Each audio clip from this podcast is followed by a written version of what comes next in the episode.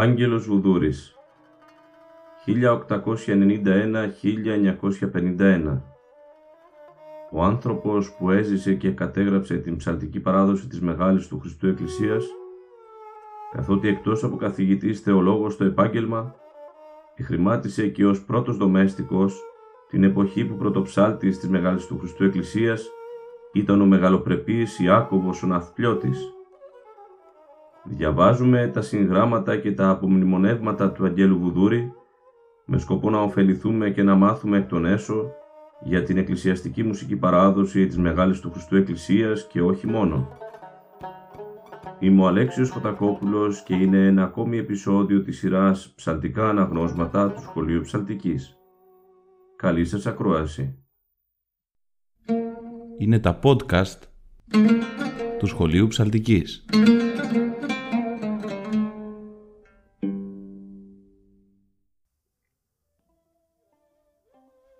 Φίλες και φίλοι χαίρετε. Στο σημερινό επεισόδιο θα συνεχίσουμε την ανάγνωση του βιβλίου του Αγγέλου Βουδούρη με τίτλο «Πρωτοψαλτικά». Στο βιβλίο αυτό ο Άγγελος Βουδούρης παρουσιάζει πληροφορίες που για χρόνια συνέλεγε κατά την αναστροφή του με πρόσωπα της εκκλησιαστικής μουσικής όπως ο πρωτοψάλτης της Μεγάλης του Χριστού Εκκλησίας Ιάκωβος Ναυπλιώτης με σκοπό να διασώσει από τη λύθη του χρόνου σημαντικά στοιχεία γύρω από γεγονότα και πρόσωπα της πατριαρχικής μουσικής παράδοσης. Ας ξεκινήσουμε λοιπόν. Διαβάζουμε. Τη 24η Απριλίου 1934 ημέρα Τρίτη. Παράγραφος 33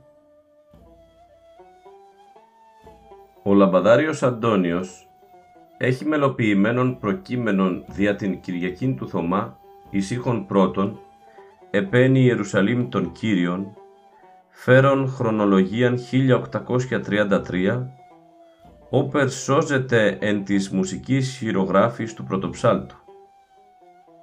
Εκείνος μάλιστα, αντιγράψας, έδωκε τούτο εις των λαμπαδάριων Ευστάθιων, ώστις και το έψαλε κατά την παρελθούσαν Κυριακήν του Θωμά. Παράγραφος 34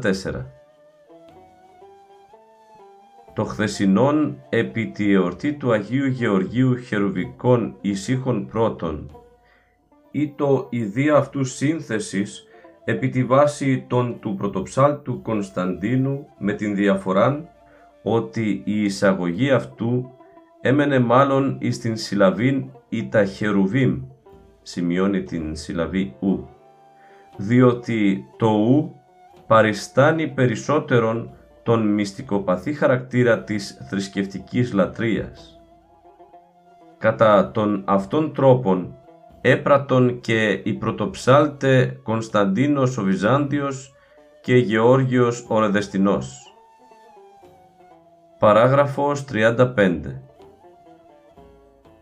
Οι παλαιότεροι πρωτοψάλτε και μουσικοδιδάσκαλοι της Μεγάλης Εκκλησίας και εν γέννη εκκλησιαστική μουσική ήσαν αξιοπρεπέστεροι και αριστοκρατικότεροι στην μουσική. Δεν εκράβγαζον όταν έψαλον, αλλά ψάλλοντες επόλουν τέχνην μουσικήν. Παράγραφος 36 Ο Γεώργιος Βιολάκης στη νεότητά του εζήτησε να εκδιδαχθεί την παλαιάν γραφήν παρά του πρωτοψάλτου του Αγιοταφικού Μετοχίου Πέτρου του Αγιοταφήτου. Εκείνος όμως είπε εις αυτόν ότι άδικος ο κόπος διότι όλα τα μαθήματα εξηγήθησαν εις τη νέα γραφήν. Δια να γίνει κανείς δόκιμος ψάλτης, χρειάζεται ούτως να καταγίνει επί 25-30 έτη επί της μουσικής, δια να αποκτήσει το μυστικό της βυζαντινής μουσικής τέχνης. Το χρονικό του το διάστημα πάντοτε χρειάζεται, είτε γνωρίζει τις το παλαιόν είτε το νέο γραφικό σύστημα. Μόνον ούτω γίνεται κανείς κάτοχος της μουσικής. ούτω μόνον δύναται να την ψάλει την μουσικήν ευδοκίμως, αρκεί μέσα εις εν τόσον χρονικών διάστημα να μάθει τα μυστικά της. Παράγραφος 37 Ο Κύριος Πανανός και Σύσογλου είναι εκ των μαθητών της άλλοτε ιερατικής σχολής, διδαχθείς εκεί την εκκλησιαστική μουσικήν παραθεοδόρου του Ματζουρανή. Εν τη σχολή ταύτη και παρά του αυτού διδασκάλου, εδιδάχθησαν την μουσικήν και η Χρήστος Παπαϊωάννου, γραμματεύς του Πατριαρχικού Γραφείου, Φώτιος Παπαδόπουλος, άλλοτε διατελέσας ψάλτης εν Αγίο Νικολάου του Γαλατά και νυν ιερατεύων εν Θεσσαλονίκη και ο Κωνσταντίνος Ψάχος, ο ευρισκόμενος νυν εις τας Αθήνας. Παράγραφος 38 Ο ιερεύς Θεόδωρος Ματζουρανής εδίδαξε την μουσικήν εν τη άλλοτε λειτουργούση εντάφθα ιερατική σχολή. Ε, επί της μουσικής γνώσης αυτού ήσαν περιορισμένε καθώς και οι πράξεις του. Παράγραφος 39 Ο αποθανόν καθηγητής εν τη μεγάλη του γένους σχολή Μινάς Αυθεντόπουλος είχε χρηματίσει κανονάρχης εν της ναής των υψομαθίων όθεν κατήγετο και εν τούτη συνήθως κατεφέρεται ο αγρίος κατά των ιεροψαλτών.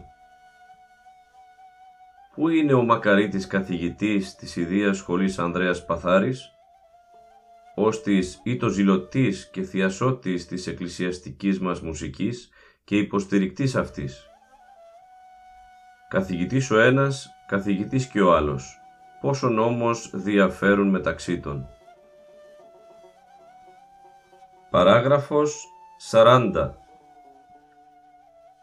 Εν τη μουσική βιβλιοθήκη του πρωτοψάλτου υπάρχει τετράτομος ανθολογία του πρωτοψάλτου Γρηγορίου Χειρόγραφος, ειν αργότερον εξέδωκαν Ιωάννης ο Λαμπαδάριος και Στέφανος πρώτος δομέστικος της Μεγάλης του Χριστού Εκκλησίας, υπό τον τίτλον «Πανδέκτη».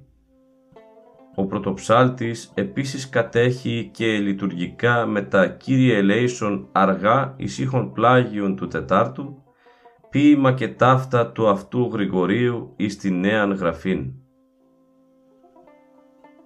Παράγραφος 41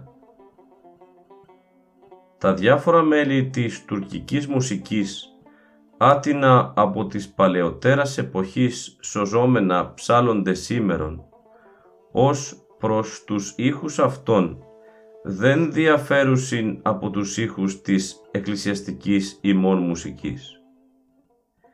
Η μουσική των Οθωμανών ελήφθη εκ των Βυζαντινών μουσικών.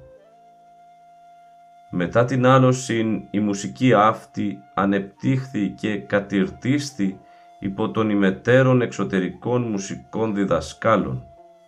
Παρά το πρωτοψάλτη υπάρχουσι πολιτική στίχη, τραγούδια, ποιηθέντες παρά του λαμπαδαρίου Πέτρου του Πελοποννησίου και του πρωτοψάλτου Ιακώβου του Πελοποννησίου.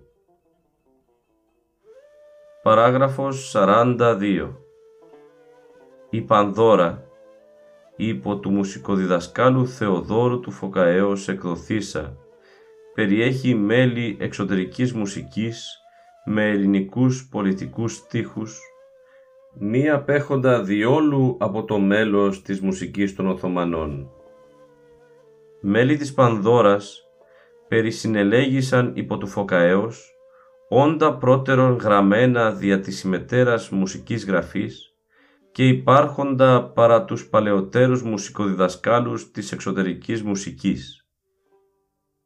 Δεν αποκλείεται η πιθανότης τα μέλη ταύτα να εγγράφησαν παρά του ιδίου Φωκαέως κατ' εξαγγελίαν άλλων μουσικών γνωριζόντων ταύτα εξ αρχαιοτέρας παραδόσεως μουσικών διδασκάλων ή μη τιούτων.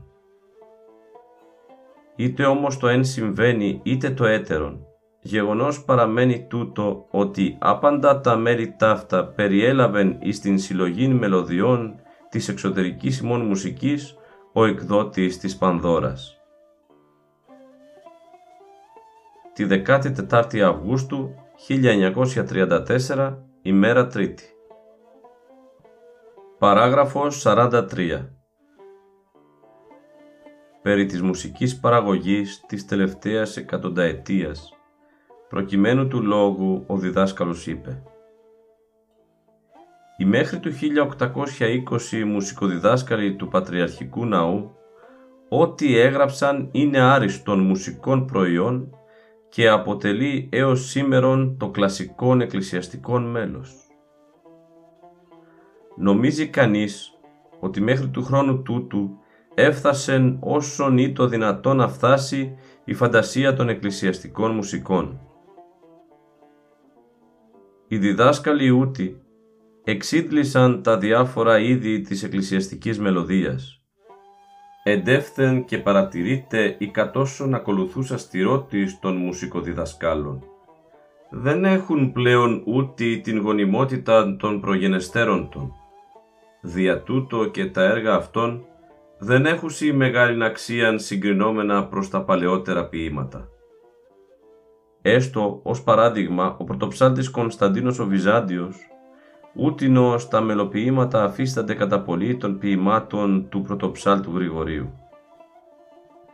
Τα μαθήματα των παλαιότερων διδασκάλων είναι απλά και εν τη απλότητη αυτών γοητεύονται και κινούντα των θαυμασμών εκ μέρους των ακροατών και των μελετητών της εκκλησιαστικής μουσικής.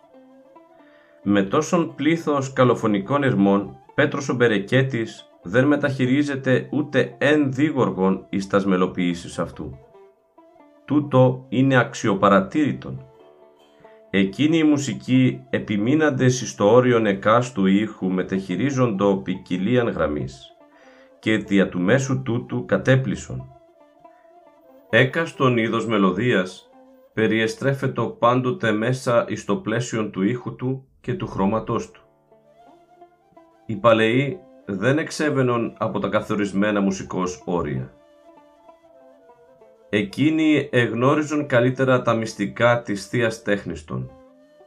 Εν αντιθέσει προς εκείνα, τα νεότερα μελοποιήματα είναι κατασκευάσματα με πολλά δίγοργα και τρίγοργα. Με αυτά θέλουν οι ποιητέτων να ποικίλωση τας μουσικάς γραμμάστων. Άλλην τα συνεπίχυσης έχουσιν η νεότερη μουσική να μεταβαίνουν συχνάκης δια της χρήσεως της συχνής των φθορικών σημείων από ήχου εις ήχων εντός ενός και του αυτού τροπαρίου. Τούτο ακριβώς προδίδει στήρωση του μελοσυνθέτου και τίποτε άλλο. Παράγραφος 44 οι εξηγητέ δια της νέας γραφικής μεθόδου εδέσμευσαν το μουσικόν μέλος. Ως προς την γραφήν, οικολούθησαν την μέση οδόν, ενώ ως προς την εκτέλεση του μέλους αφήκαν ελευθερίαν εις των εκκλησιαστικών αειδών. Το δια της γραφής παριστανόμενον μέλος εκτελείται αναλόγως του φωνητικού οργάνου και αναλόγως της τέχνης του εκτελεστού. Ο άριστος τεχνίτης αναλύει τας μουσικάς γραμμάς δια του τελείου λάριγκος αυτού, χωρίς το μέλος να γράφεται. Ο στερούμενος καλού φωνητικού οργάνου ακολουθεί την γραμμένη μουσική γραμμή, αλλά και ούτως διατηρεί το μουσικόν μέλος όπως και εκείνος. Αυτήν την έννοια έχει έκφρασης ότι οι εξηγητές στην γραφή του μέλους οικολούθησαν την μέση οδόν. Αγαπητοί φίλες και φίλοι, φτάσαμε και σήμερα στο τέλος αυτού του επεισοδίου. Μέχρι την επόμενη φορά να είστε όλοι και όλες καλά. Χαίρετε. Είναι τα podcast του Σχολείου Ψαλτικής.